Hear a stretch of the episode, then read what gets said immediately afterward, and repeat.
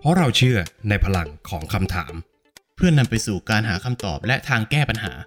มาร่วมตั้งคำถามไปด้วยกันกับผมก้องสรวิทย์ และผมโก้ชวิน และคุณกำลังฟัง Gen Y Podcast สวัสดีครับโก้สวัสดีคุณผู้ฟังทุกท่านด้วยนะครับ ครับ สวัสดีครับคุณผู้ฟังทุกท่านนะครับ แล้วก็สวัสดีพี่ก้องด้วยนะครับ ครับ ยินดีต้อนรับเข้าสู่ Gen Y Podcast อีกครั้งครับ ครับผม เมื่ออาทิตย์ที่ผ่านมาครับโก้ทวิตเตอร์ลุกเป็นไฟครับ ลุกเป็นไฟครับเออเราจะไม่พูดถึงแฮชแท็กที่ดัง ๆ มาก ๆ อย่างเช่นแบบแฮชแท็กของมหาลัยต่าง ๆ หรือ ครับ ว่าอภิปรายไม่ไว้วางใจกันละกัน อืม นะครับ แต่เราจะพูดถึง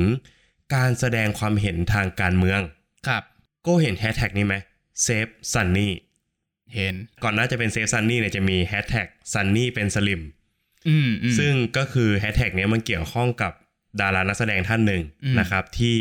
ออกมาให้สัมภาษณ์ แล้วก็ถูกวิพากษ์วิจารณ์อย่างหนักหน่วง มีทั้งฝ่ายที่โจมตีและก็มีฝ่ายที่เซฟที่ออกมาตอนหลัง ครับ นะครับ วันนี้ก็เลยจะมาตั้งคำถามกันครับโก้คำถามที่ว่าก็คือทำไมดาราถึงพูดถึงเรื่องการเมืองไม่ได้ อืม ดีครับ เพราะว่าไม่ใช่แค่ดาราอย่างเดียวนะครับ หมายรวมถึงคนทุกคนที่มีชื่อเสียง หรือว่ามีฐานแฟนคลับ ใช่ ใครก็ตามที่พูดถึงเรื่องการเมือง หรือว่าเรื่องศาสนาเนี่ย ก็จะแบบ โดนบล็อก คื ทัน เขา ที คือภาษาเดี๋ยวนี้จะเรียกว่าทัวร์ลง อืม อืมที่จะมี ใช่ ทัวร์ไปลงอะไรอย่างเงี้ย อ่ะถ้าสมมติเอาเรื่องซันนี่ก่อน คุณซันนี่สุวรรณเมธานนท์เนี่ย จากที่ผมฟังอ่ะคำพูดก็ไม่ได้เลวร้ายมากนะครับ คำพูดก็กลางๆอ่ะ มันก็เออเขาก็พูดถึงเรื่องนักศึกษาที่มาชุมนุมนะครับ แล้วก็ให้ความเห็นว่าจริง ๆ แล้ว มันเป็นความผิดของคนที่ปลุกปั่น อืม นะครับ แต่คนเนี่ยคนที่ไปทัวร์ลงเนี่ย ก็จะตีความว่าเขาเนี่ยหมายถึงว่านักศึกษามีผู้ชักจูงอยู่เบื้องหลัง แต่ผมมองว่าไอ้คำว่าคนปลุกปั่นเนี่ยมันมันแปลได้หลายความหมายอะ่ะ ครับ อันนี้ผมไม่ไม่ได้หมายความว่าผมเข้าข้างเขานะ ครับ แต่ผมแค่รู้สึกว่าบางทีคนไทยก็เปราะบางมากๆกับเรื่องเนี้ยจน อืม จนกระทั่งเปราะบางเกินไปอย่างอย่างสมมุติว่าสมมุติเราจะชุมนุมอะไรสักอย่างหนึ่งนะครับ การที่จะมีคนปลุกปั่นเนี่ยไอ้คำว่าปลุกปั่นเนี่ยมันอาจจะไม่ได้หมายถึงคนที่อยู่เบื้องหลังเช่นนักการเมืองหรืออะไรก็ตามแต่เนี่ย ครับ แต่สมมติว่าผมจะชวนโก้ไปชุมนุมอะผม อืม อาจจะบอกว่าเออโก้เรามาเรียกพวกมาชุมนุมกันดีกว่า ทั้งที่ผม อืม กับโก้เป็นคนธรรมดาเนี่ยอย่าง ครั นี้ บ เรียกปลุกปั่นไหม ก็อาจจะปลูกปั่น เพราะว่าพี่ก้องอาจจะเอาบางอย่างมาไซโคผมก็ได้ อืม บอก ใช่ไหม เนี่ยมันเราเราสมควรออกไปชุมนุมเรียบร้องเรียกร้องอะไรสักอย่างนะ เพราะว่าตอนนี้มันนี่นี่นี่นี่นี่ อืม อ่ะ เพราะฉะนั้นคือในยยะของคำพูดเนี่ยมันเขาอาจจะไม่ได้หมายถึงนักการเมืองก็ได้ อันนี้ถ้ามองอย่างเป็นธรรมนะครับ ครับ ผมเลยมองว่าบางทีคนไทยก็เปราะบางเกันไปนิดนึง อืม ดังนั้นมาตอบคำถามกันดีกว่านะครับว่าทำไมดาราถึงพูดเรื่องการเมืองไม่ได้ ครับผม นะครับสำหรับผมเนี่ยมันมีคำตอบอยู่ประมาณ 5 ข้อด้วยกัน อืม นะครับข้อแรกนะครับข้อแรกก็คือ คนไทยเนี่ยไม่แยกแยะระหว่างความเห็นทางการเมืองกับผลงาน อืม มันเป็นจริงๆ มันเป็นคนละเรื่องกันแบบ อืม คนละอย่างกันเลยนะ โก็จำเคสของคุณปั้นจันได้ไหม อืม คุณปั้นจันที่เคยออกมาแสดงความเห็นว่าก็ทำมาหากินกันไปสิ อื จะมาเรียกร้องอะไรนักหนาอะไรประมาณเนี้ยนะครับ อืม ซึ่งอีกไม่กี่วันข้างหน้าเนี่ย คุณปั้นจันจะมีหนังเรื่องเอ่อรักสองปียินดี อืม คืนเงิน ถ้าจำชื่อผิดขออภัยนะครับ ครับ กำลังจะเข้าฉาย อืม ปรากฏว่าเหล่าบรรดาแฟนคลับทั้งหลายเนี่ย ก็บอยคอรด อืม กันเละเทะเลยแล้วสรุปหนังเรื่องนั้นก็ถ้าจำไม่ผิดก็ขาดทุน ครับ นะครับขาดทุนเพราะว่าการแสดงออกทางการเมืองของคุณปั้นจันทร์ อืม ในเคสของคุณซันนี่ก็เหมือนกัน อืม นะครับ มีข่าวว่ายอด follower ของเขาบนแพลตฟอร์มต่างๆเนี่ยตกลงหลักแสนหรือเกือบเกือบๆหลักล้านผมไม่แน่ใจ อืม ตัวเลขนะครับ แต่ว่ามีข้อมูลออกมาว่ายอด follower เนี่ยตกอย่างหวบภาพเลย อืม คือโก้คิดว่าการแสดงออกความเห็นอะไรสักอย่างเนี่ย ของคนคนหนึ่งเนี่ย มันผิดไหม คือมันมันถ้าอาจจะผิดสำหรับบางคนนะ อืม แต่มันจะย้อนแย้งมากถ้าเกิดคุณบอกว่าคุณเป็นนักประชาธิปไตย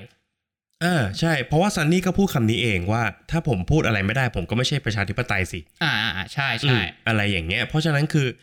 ต้องแยกแยะนะครับ ต้องแยกแยะว่า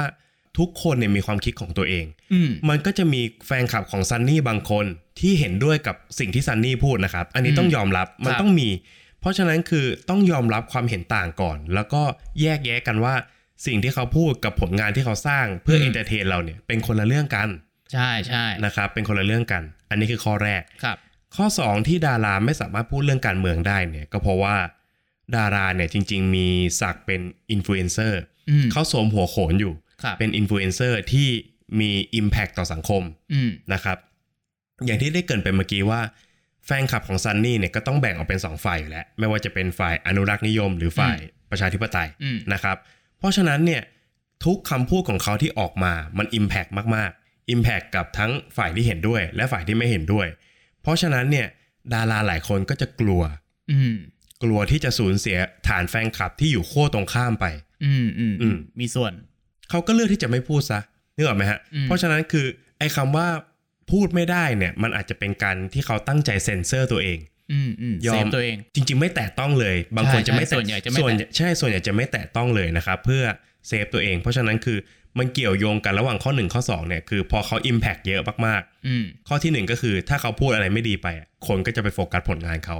อืมอืม อืม นี่ไงจ เห็ ริง ไหม ๆมันก็เป็นความไม่แฟร์ของฐานแฟนคลับนะ พูดตรง อืมคือเราต้องอย่างที่บอกย้อนกลับไปคือต้องแยกแยะ ครับ นะครับ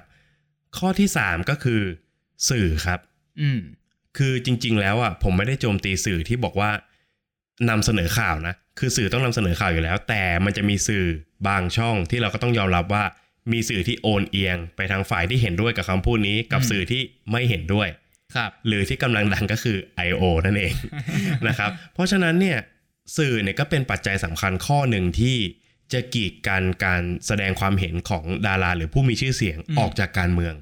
สื่อทุกสื่ออะเลือกนำเสนอข่าวในเวลในระยะเวลาที่จำกัดอยู่แล้ว อืม ไม่มีทางที่เราจะรายงานทุกอย่างได้ภายในเวลาแบบ 40 นาที เพราะฉะนั้นเนี่ยการเลือกคัดนำเสนอข่าวไหนๆออกมาเนี่ยมันผ่านการคัดกรองมาแล้ว ผ่านผ่านไอตัวความคิดของสื่อนั้นๆอ่ะ อืม อืม เพราะฉะนั้นคือสื่อเองก็ต้องเสริมสร้างจรรยาบรรณนะครับ ครับ คือ คือคุณควรจะนำเสนออย่างเป็นกลาง ใช่ อัดับแรกเลยนำเสนออย่างเป็นกลาง คือไม่ใช่ว่าอันไหนเห็นด้วยคุณก็อวยร้อยเปอร์เซ็นต์อันไหน อืม ที่ไม่เห็นด้วย ก็แสดงความเห็นต่อต้าน แล้วก็คือสื่อแต่ละช่องอ่ะก็จะมีฐานแฟนคลับที่ดูช่องนั้นอยู่ ใช่ และบริบทในสื่อแต่ละช่องที่นำเสนอข่าวข่าวเนี้ย อืม ก็จะเป็นตามบริบทของคอนเซปต์ของช่อง อืม เพราะฉะนั้นคือกลับมาเป็นกลางกันดีกว่านะครับ กลับมาเสนอความจริงที่เป็นจริงแท้ร้อยเปอร์เซ็นต์กันดีกว่า คือโดยเฉพาะมันจะมีสื่ออยู่บางช่อง มันมันมีอยู่ช่องหนึ่งแหละ อืม ที่มักจะโจมตีอีกฝ่ายหนึ่งฝ่ายตรงข้ามว่า เนี่ย เวลาคุณพูดอะไรซ้ำๆอ่ะจากเรื่องเท็จมันจะกลายเป็นเรื่องจริง อืม ในขณะเดียวกันกับที่คุณนำเสนอข่าวทุกวันเนี่ย อืม คุณก็พูดเรื่องเดียวกันทุกวันในขณะที่บางทีมันผ่านมานานมากแล้ว ซึ่งซึ่งมัน อืม แบบมันควรจะไปได้ไกลกว่านี้ได้แล้วอะไรอย่างเงี้ย อืม แล้วอย่างเงี้ยมันเรียกว่าทำให้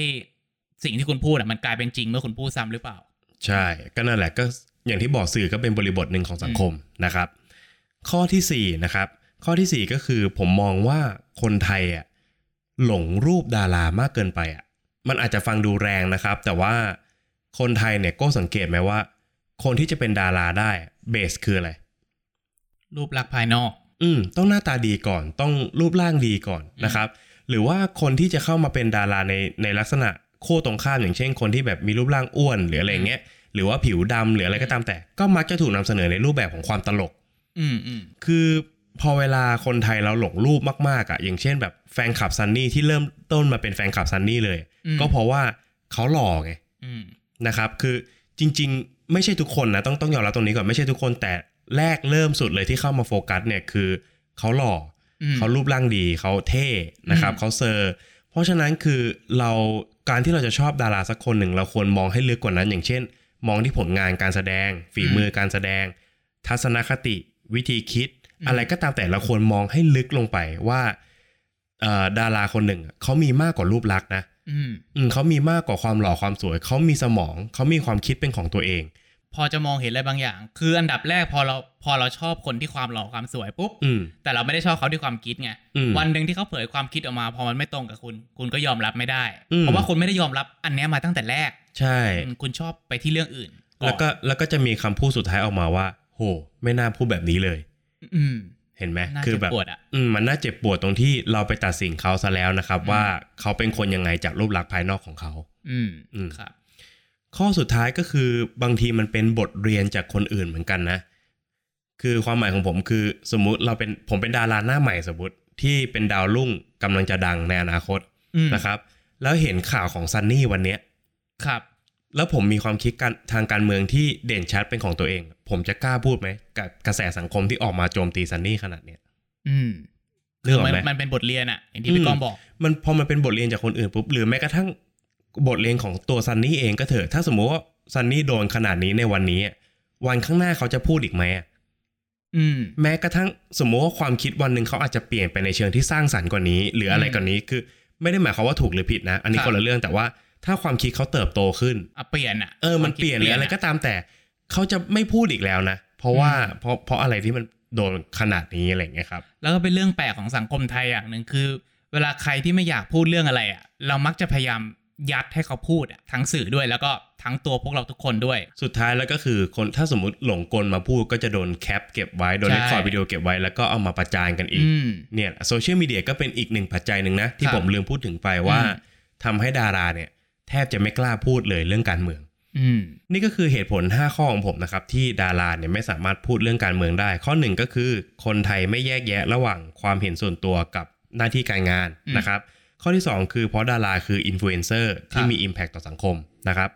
ข้อที่ 3 ก็คือจรรยาบรรณของสื่อเนี่ยบางครั้งก็ทำในสิ่งที่ไม่ถูกต้องเท่าที่ควรนะครับ ข้อทีสี่ 4 คือคนไทยเนี่ยมักจะมองดาราที่เปลือกนอก มองที่รูปร่างหน้าตามากกว่าความคิด ครับ ข้อที่ 5 คือดาราก็ได้รับบทเรียนจากคนอื่นเหมือนกันว่าการพูดความเห็นทางการเมืองเนี่ยเป็นเรื่องต้องห้าม อืม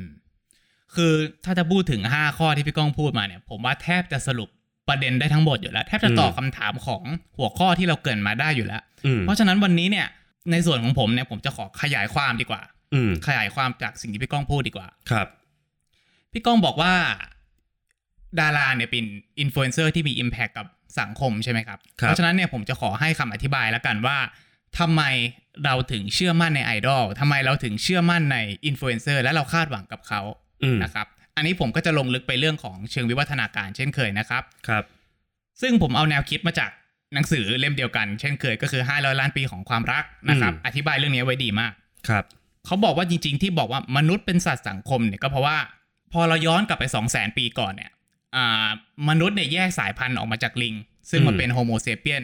ซึ่งเป็นเผ่าพันธุ์ที่เราเป็นอยู่ทุกวันนี้ ครับ เหตุผลที่บีบบังคับให้เราแยกสายพันธุ์ออกมาเนี่ยก็คือเมื่อ 2 0 0 0 0 0 ปีก่อนเนี่ยมันเกิดพวกเอ่อ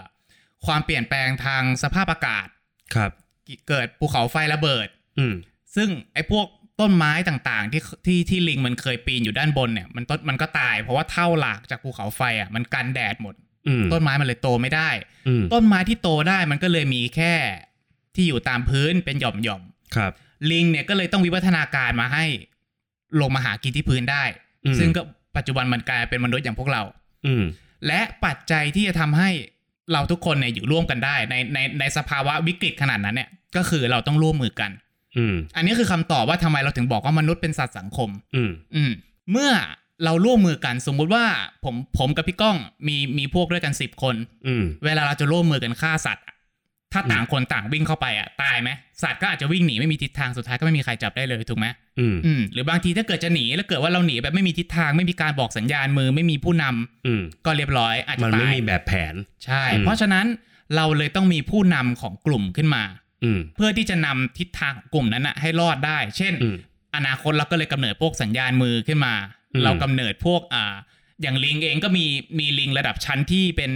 ผู้สูงสักกว่า อืม ถ้าอย่างใครเคยดูอ่า Planet of the Apes อืม ก็จะมีลิงตัวหนึ่งชื่อซีซ่าซึ่งเป็นจ่า อืม ฝูง และลิงตัว อืม อื่นก็จะต้องก้มหน้าให้เวลาเดินผ่าน อืม อันเนี้ยเป็นรูปรูปแบบเดียวกันของมนุษย์เลยมนุษย์เองจริงๆ แล้วการมองหน้าก็ถือว่าหาเรื่องด้วยซ้ำ ใช่ อืมอ่ะพอเรามีผู้นำเนี่ยมันจะนำไปสู่ว่า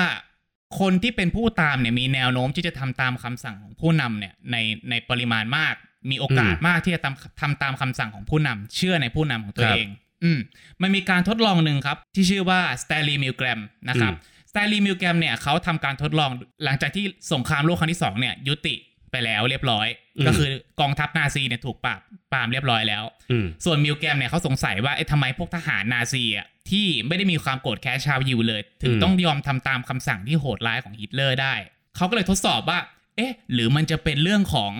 ชนชาติหรือเปล่า ถ้าเกิดว่าไม่ใช่คนเยอรมันอ่ะ อืม คนชาติอื่นอาจจะไม่ทำหรือเปล่า เช่นคนอเมริกาก็อาจจะไม่ทำหรือเปล่า อืม เขาก็เลยไปทำการทดลองกับคนชาติอื่น ดูว่าปัจจัยทางเชื้อชาติเนี่ยมี มีผลไหม อืมวิธีการทดลองของเขาเนี่ยก็คือเขาจะรับอาสาสมัครเข้ามา ซึ่งอาสาสมัครที่เข้ามาเนี่ย ก็จะรับบทเป็นผู้คุมสอบ อืม ผู้คุมสอบเนี่ยมีหน้าที่ถามคำถามเข้าไปในให้ให้กับนักศึกษาที่นั่งอยู่ในห้อง อืม อืมแต่เราจะมองไม่เห็นนักศึกษานะครับ ซึ่งในห้องนั้นเนี่ยจริงๆอ่ะเขาจะให้อาสาสมัครดูก่อนว่าในห้องนั้นมีอะไรบ้าง อืม ห้องนั้นเนี่ยจะมีเก้าอี้ตัวหนึ่ง อืม แล้วก็มีนักศึกษานั่งอยู่ แล้วก็มัดนักศึกษาเนี่ย ติดกับเก้าอี้เอาไว้ ห้องห้องทั้งห้องจะมีโล่งๆแค่นี้ ส่วน หลังจากนั้นเนี่ยเขาก็จะให้อาสาสมัครเนี่ยอ่านคำถามผ่านไมโครโฟนเข้าไป ถ้านักศึกษาตอบผิด เขาจะต้องกดปุ่มช็อตไฟฟ้า 15 โวลต์ อื ซึ่ง ม 15 โวลต์เนี่ยก็เหมือนกับเวลาเราเดินสวนกันอะแล้วไฟช็อตในห้างอะ อืมดังแป๊ะแป๊ะ อ่ะ แค่นั้นแหละ เบาๆเบาๆไม่ได้สั่งไม่ได้เจ็บ แต่กฎคือคำถามเนี่ยมันมีประมาณ 30 40 ข้อ อืม ซึ่ง 30 40 ข้อเนี้ยถ้าเกิดว่าตอบผิดอ่ะครั้งต่อไปคุณจะต้องกดปุ่มอีกปุ่มหนึ่งที่ไฟฟ้ามันจะแรงขึ้น 15 โวลต์ไป ก็คืเรื่อ อยๆ เป็นสามสิบ อืม สี่สิบห้า อื ห ม กสิบไปเรื่อย ซึ่งปลายทางของคำถามทั้งหมดเนี่ยมันจะแรงอยู่ที่ 400 450 โวลต์ ๆ อืม 450 โวลต์เนี่ยถ้าเกิดคุณไม่รู้ว่ามันแรงแค่ไหนเนี่ย ผมเปรียบเทียบง่ายๆว่าไฟฟ้าที่ส่งมาที่บ้านเราอ่ะกระแสไฟฟ้าเนี่ยประมาณ 220 อืม อืมก็คือตาย ตาย ตายแน่ นอน ทีนี้เขาก็เลยทำการทดสอบครับ ให้อาสาสมัครเนี่ยถามคำถาม ซึ่งคำถามยากมหาหินนะไม่มีใครที่จะตอบได้บนโลกใบเนี้ย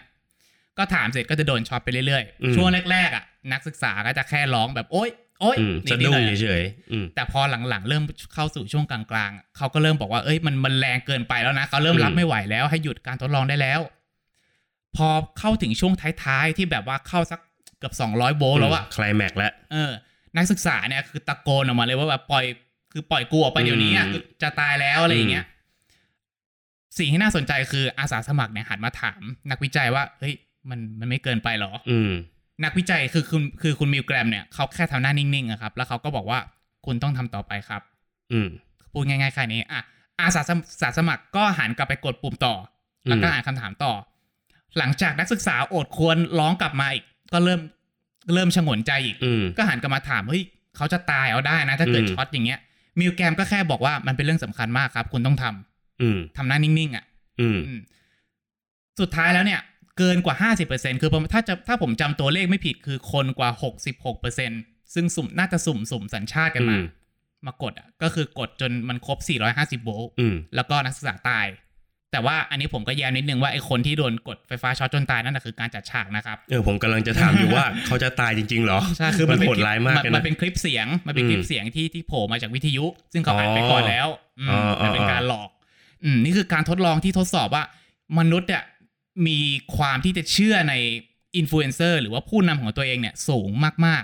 อืม ๆ เชื่อในคำสั่งอะโดยไม่ได้ อืม โดยไม่ไม่ได้มีปัจจัยเกี่ยวกับทางเชื้อชาติหรือว่าศาสนาเลย ซึ่งผู้นำก็คือนักวิจัยคนนี้นั่นเองคุณมิวแกรมใช่ไหมครับ ใช่ ถูกต้อง อืม ถูกต้อง แล้วเรื่องนี้มันตอบคำถามว่าอะไรรู้ไหมมันตอบคำถามว่าทำไมอินฟลูเอนเซอร์เนี่ยถึงแสดงความคิดเห็นอะไรอะไรออกมาแล้วมันถึงเป็น Impact มากอะ อืม สมมุติว่าผมเชื่อในเรื่องการเมืองใช่ไหม อืม แล้วผมเชื่อผู้นำคนหนึ่งของการเมืองอะ อืม ถ้าคนคนนี้พูดอะไรอะผมจะมักจะเชื่อไปเลยโดยที่แม้เขาจะไม่มีหลักฐานหรือว่าอะไรก็ตามอะ อืม ผมจะเข้าข้างเขาไปเลย อืม ใครที่เห็นต่างกับนักการเมืองคนนี้ อืมผมจะมีกำแพงทันที เป็นศัตรูทันทียก อืม ตัวอย่างเช่น คนคนนั้นอาจจะเป็นคุณซันนี่นั่นเอง อืม อืม อืม แต่ถ้าถ้าเปรียบเทียบง่ายๆเนี่ยเหมือนกับคุณซันนี่นี่ก็คือนักศึกษาที่นั่งอยู่ในห้อง อืม แล้วคุณเนี่ยแหละ ก็คือคนตัดสินตามผู้นำของคุณ อืม หรือว่าคนปลุกปั่นอย่างที่ คุณสันนิยกตัวอย่าง บกนั่นเองอืมอันนี้คือคำตอบว่า อันเนี้ยเป็นเป็นเป็นเบื้องลึกของจิตใจแล้วกันเป็น อืม เชิงจิตวิทยา คือมันเหมือนแบบว่า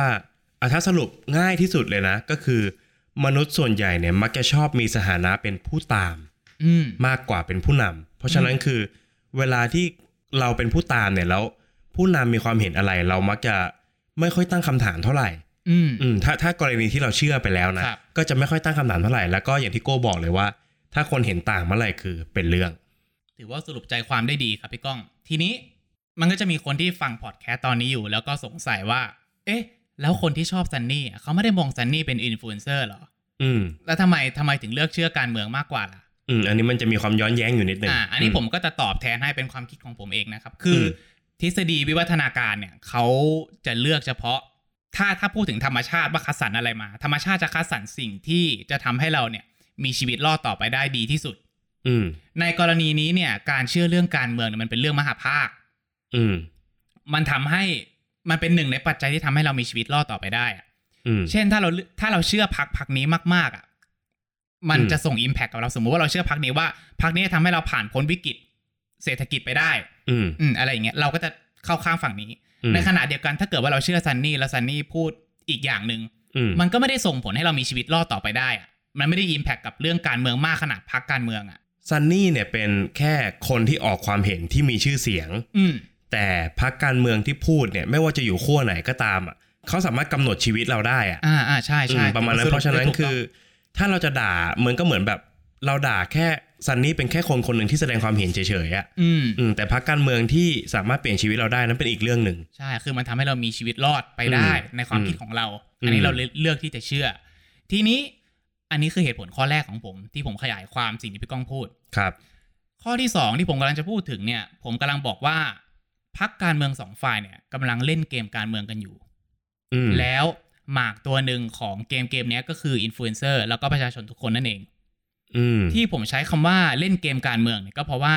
ไอ้คำว่าเกมเนี่ยมันเป็นหนึ่งในทฤษฎีเหมือนกันนะในเชิงเศรษฐศาสตร์ ทฤษฎีเกมเนี่ยมันเป็นการศึกษาเกี่ยวกับพฤติกรรมของมนุษย์ประเทศหรือกิจการหรืออะไรก็ก็แล้วแต่นะครับที่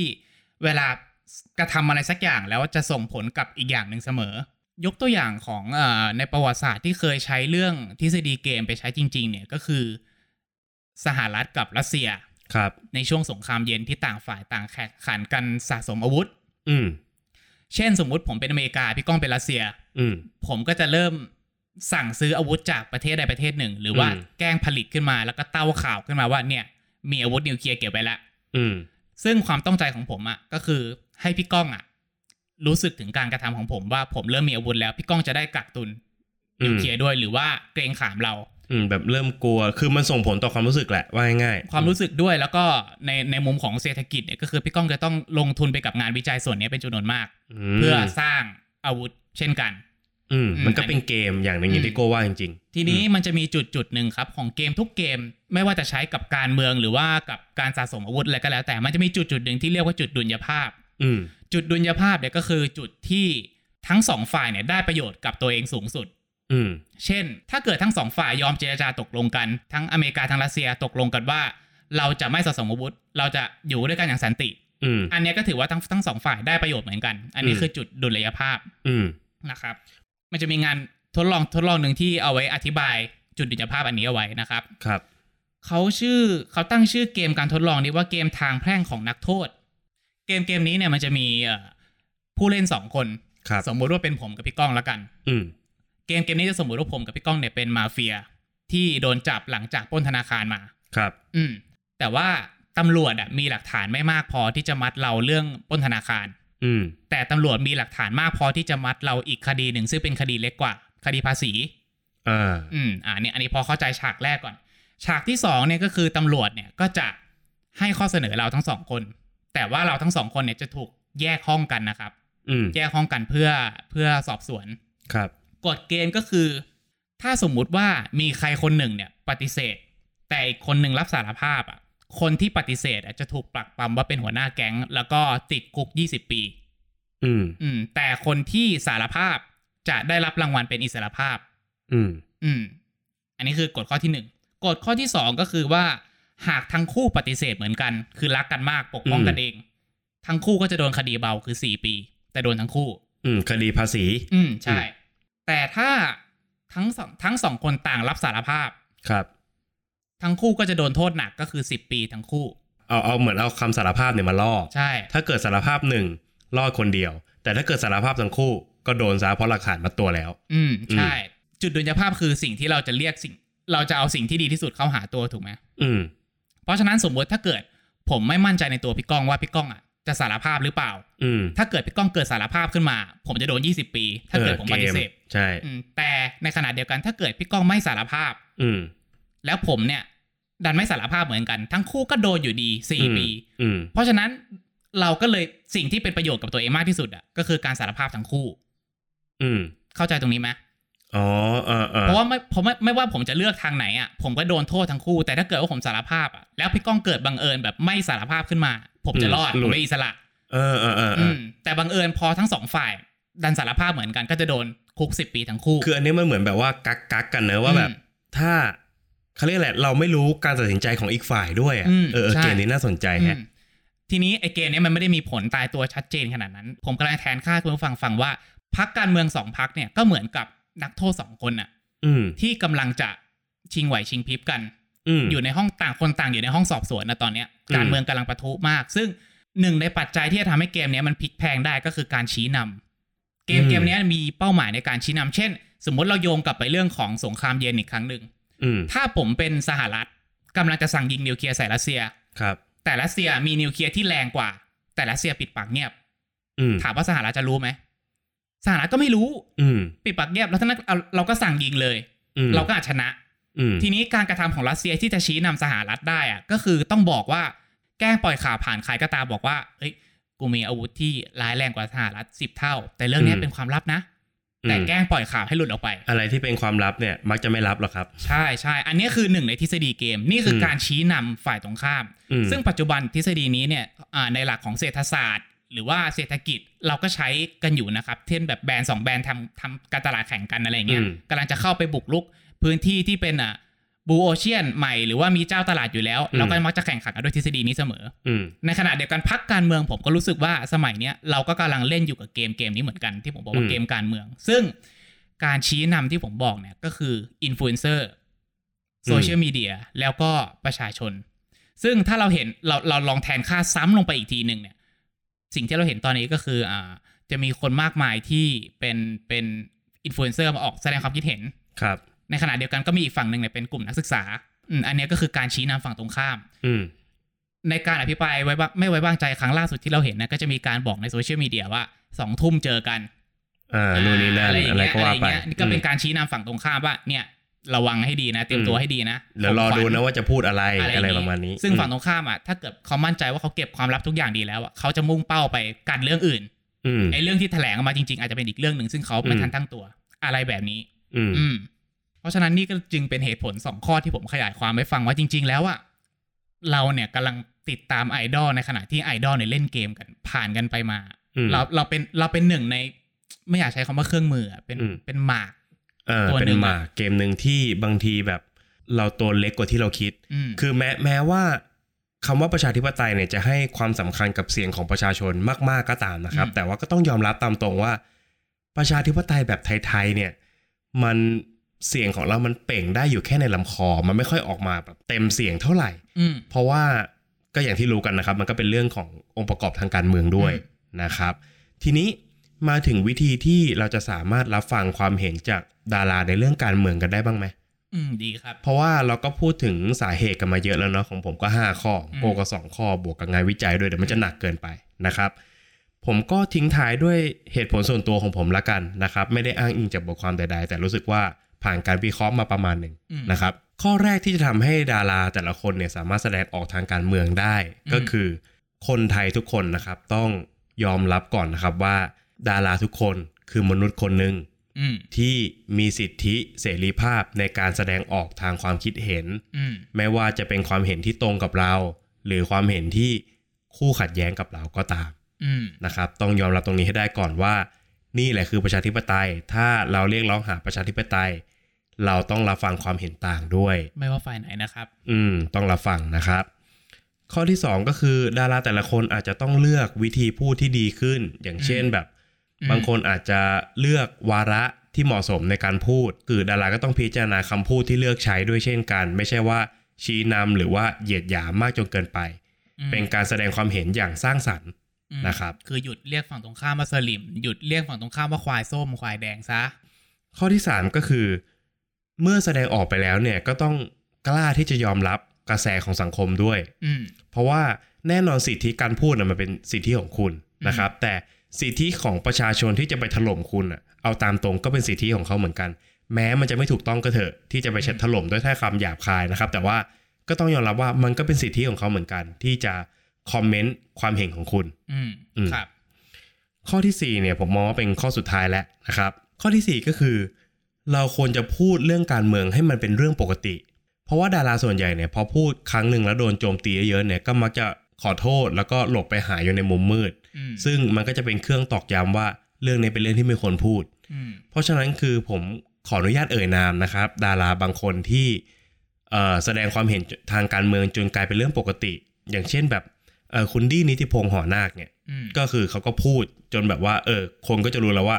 เขาเป็นสัญลักษณ์ของการเมืองแบบไหน อืม นะครับ คุณอุหฤทัยหรือยังอีกฝั่งหนึ่งก็ตามอย่างคุณจอห์นวินยู อืม อืมก็พูดจนรู้สึกว่า